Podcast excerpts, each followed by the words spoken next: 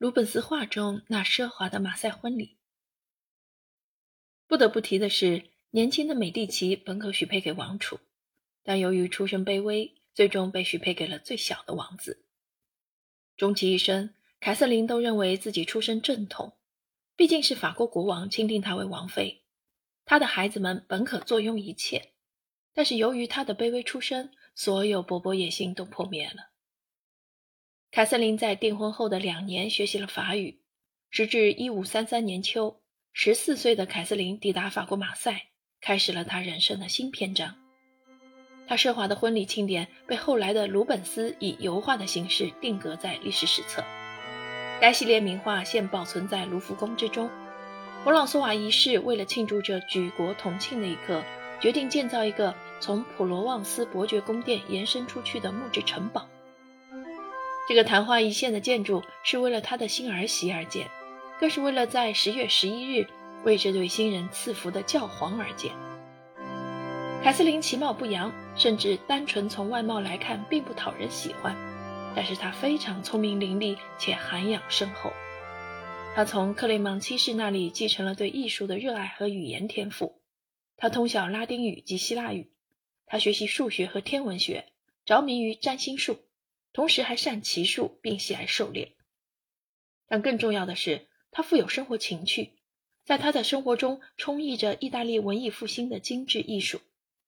在他所居住的华美宫殿里，随处可见他对建筑、装饰、奢华及重大庆典活动的优雅品味。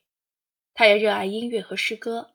教皇大肆赐予他的这位侄女各式各样旁人梦寐以求的奇珍异宝，这些珠宝透过凯瑟琳的肌肤，闪烁着仙境般的梦幻光芒。在刚进宫的日子里，他巧妙运用大量的外交手腕去学习和适应宫廷生活。由于弗朗索瓦一世的王后埃莱奥诺尔，同时也是神圣罗马帝国查理五世的姐姐，对他非常喜欢，导致国王的情妇、令人难以忍受的埃唐普公爵夫人对他很是记恨。她的丈夫亨利也毫无意外地受到嫌恶。令人惊讶的是，他居然与他的公公。也就是当时的国王相处的相当融洽。弗朗索瓦一世欣赏她的骑术，她也是宫廷中第一个可侧身御马驰骋的女子。国王对她很是赞赏。她在所有的节日庆典中，永远是那么的亲切友善，讨人喜欢。任何时候看到她，都是一副好心情的样子，也不争风吃醋。她以她的优雅和自然，在宫廷赢得了一席之地。相反的。在与亨利的这段夫妻关系中，他却大失所望。他爱亨利，亨利高大且强壮，热衷于锻炼，他立刻就坠入了爱河。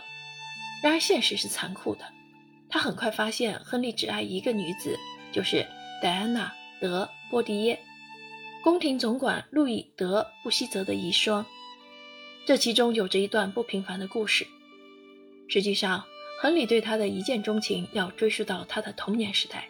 一段异常凄惨的时期，在帕维亚战役后，一五二五年，弗朗索瓦一世被囚禁在马德里。他重获自由的条件是必须同意他的两个儿子，八岁的弗朗索瓦和七岁的亨利作为查理五世的俘虏，并且取代他们父亲的王位。两个孩子被囚禁长达四年之久，一直到了巴约讷，他们都由祖母路易斯·德·萨瓦和宫廷总管的夫人抚养长大。这位夫人被小亨利的悲惨身世所感动，在他前额留下轻轻一吻。戴安娜一直是一个绝世美人，高挑的身材，黄金般的秀发，优雅动人的姿态。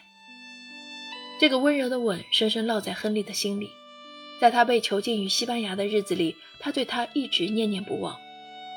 回到宫廷后，他终于找到戴安娜，这份感情于是一触即发，并愈为激烈。亨利对他的爱恋从未退却，直到他生命的最后一刻，他一直是亨利的宫廷首席情妇，即使他比亨利年长二十岁。